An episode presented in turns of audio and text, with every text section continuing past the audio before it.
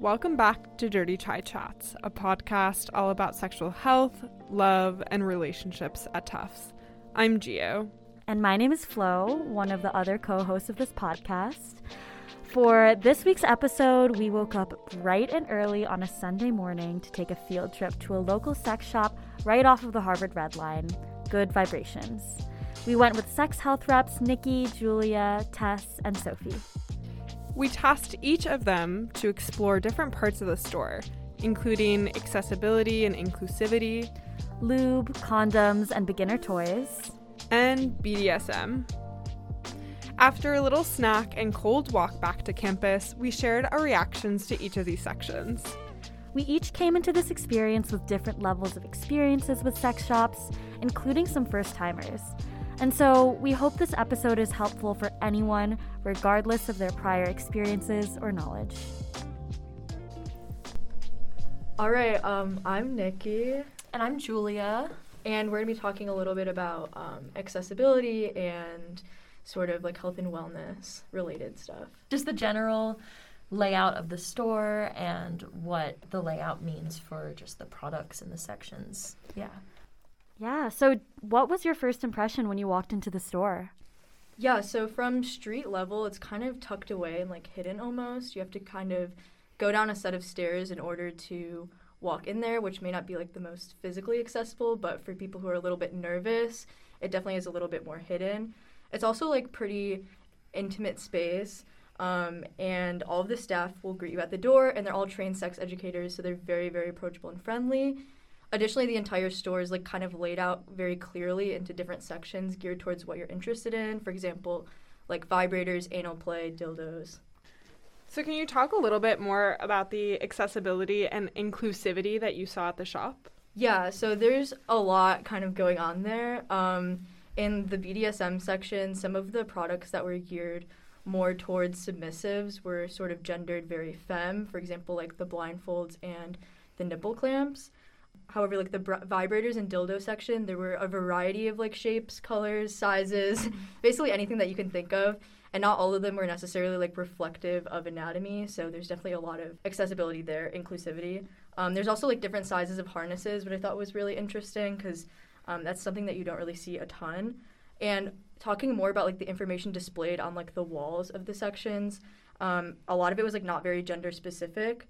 There were also like very clear notes on like price and unique features clearly available. For example, products that contained like nut extracts or also like um, kind of notices about people with vascular conditions to maybe talk to their doctor before trying a specific thing, which I thought was like really helpful because it's not something I would have thought about. So, beyond sex toys, um, did you notice if there were any products that promoted health and wellness? Yeah, so a large portion of the store, I would say, was devoted to sexual wellness products that maybe weren't um, necessarily like pleasure tools, but more enhancing um, a person's just sexual wellness and, and health and understanding of um, their own identities. So they had a bunch of um, different types of books. Uh, they had a whole bookshelf with different sections like culture and research, gender, erotica, orgasm exploration, and how to books, which I thought was really cool. Some wellness, general wellness books, um, books on healthy relationships and communication, and also BDSM and kink books. So, one really interesting book that I saw was a sex worker workbook that sort of gave worksheets and activities and journaling prompts for um, aspiring sex workers or current sex workers or people just starting off in the sex work field, um, which I thought was super accessible and super um, useful and important, and probably a product that is harder to find in a lot of contexts. So I thought it was really great that they were promoting these types of products.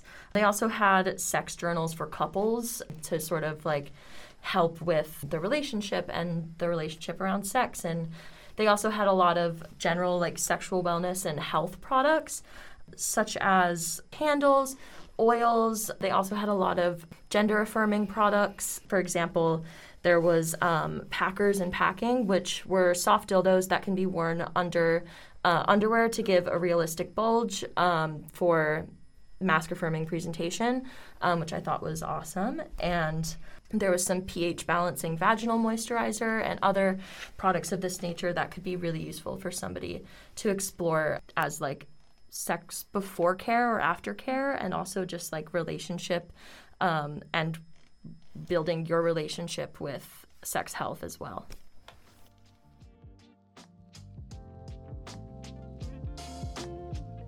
So, Flo and I talked about the lube, condoms, and beginner toy sections, and we really thought for all of them they had a wide variety of options and really inclusive. For the lubricant section, water based was something that the sales associates recommended the most because it's safe for internal and external use, but also it's safe to use with sex toys um, or any types of toys. And then they had silicone, which is more skin to skin contact, and hybrid, which is for both, but you can't use silicone with sex toys. And we also really loved how we were able to try and test out some of the lubricants. So they gave us little samples that we could hold in our hands um, and feel the different consistencies of. And then they gave us paper towels to wipe it off after. So that was really, really helpful. And then after we explored the lubes, we looked more at the condoms. Also, an awesome selection. Something that really jumped out to me was the different colors that they had. So they had glow in the dark condoms. They also had black condoms for people who are having period sex or anal sex um, and are a little bit more squeamish about seeing the bodily fluids during penetrative sex.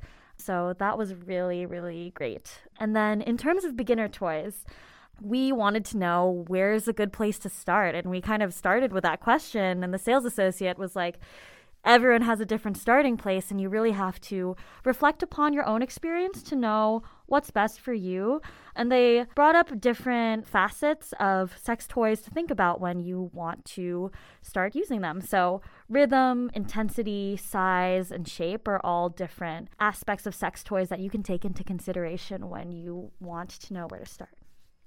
And then something else really interesting about the toy section was the splash versus waterproof toys that they had. So essentially, splash are things that can't get submerged in water because they charge with an plug in charger, versus fully waterproof products have a magnetic charging port.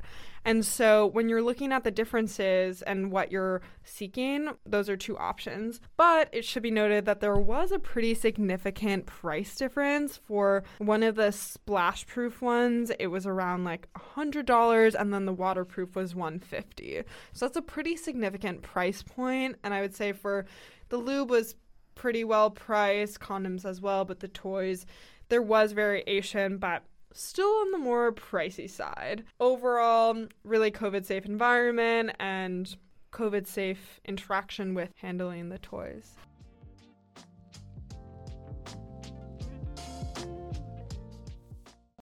Hi, I'm Sophie, Hi, I'm Tess, and we talked about the BDSM section in Good Vibrations. What did you think about the products in the BDSM section? Tell me about the range. Yeah, so the range of products is actually pretty wide. Um, there was a lot of different colors, materials, and intensity in um, all the different products. Um, I think like just highlighting like some of the range of the types of products that they had. There were handcuffs, paddles, floggers, riding crops, blindfolds, nipple clamps, candles for dripping wax, a huge range of products that you could choose from. And I felt like a lot of those were really accessible for people who are looking to start into BDSM and probably less products in the range of I'm a BDSM expert and I'm looking for more toys for my collection, but still a really wide range of products in in terms of bondage and submission. Totally. And I also think that within the different ranges of products, there was also different price ranges based on like material. Um, a lot of the plastic m- different types of products tended to be more on the cheaper side of things. Um, but the price range was probably more expensive for the things that had better quality. There was a lot of different intensities, and the people working there were happy to explain what the, each intensity of the products meant. Um, I would say that generally the products were like when you're on a website, like two dollar signs to three dollar signs. Um, I think that that's pretty normal in BDSM products in general, um, and that was also the same for Good Vibrations. Are there any notable products you saw today? Yeah, so um, one that I want to highlight is the spreader bar that can be used on someone's arms or legs to uh, spread their arms or legs apart, and those are attachable with like handcuffs and or like chains. And I thought that those were really interesting because they were totally adjustable and are like a really good way for people to look into like bondage or like handcuffs. If you don't have like a bedpost to attach your handcuff to, you can just use a spreader bar. Yeah, and there was also some certain things you can do if you want to attach things to like beds, like there were restraints that you can put under mattresses to attach cuffs to, but there was also a product that was almost a sex blanket in which you can put it down before you have sex and it actually soaks up sexual and bodily fluids so that you don't have to keep washing your sheets after you engage in sex. Which would be really great if you were on your period or if your partner or you squirt often. Those are really great products. Totally. Who do you think these products are marketed for? Is that something that you noticed when you were at Good Vibrations? Yeah, honestly, because there is such a range of products, I think that people with all different levels of experience or most levels of experience could benefit from the different materials here. And the people who were working there were able to explain the intensity and the and the different things that you need to do for all of these products. So like pain levels or the accessibility of the different products and how easy they are to use. It was yeah. clear to me that the workers there had a lot of expertise. Not only did they know some of the products personally, but they could really speak to every product and how to use it, what type of people this might be more like oriented towards and and how to use it when you're actually in the bedroom. Overall, we had a really positive experience at Good Vibrations. The staff were so approachable and happy to answer any questions that we had. If you have the opportunity to visit in person, we recommend that you do. The ability to test out the products and engage all of your senses totally inform what products one might buy. It's also to keep in mind, though, that all sex shops are different in terms of products, mission, and vibes. So, for example, at Good Vibrations, all of the staff there were trained sex health educators, um, but that might not be the case at other shops. So just make sure to do a little research beforehand to find a shop that best fits what you're looking for. Until next time, stay safe and stay sexy.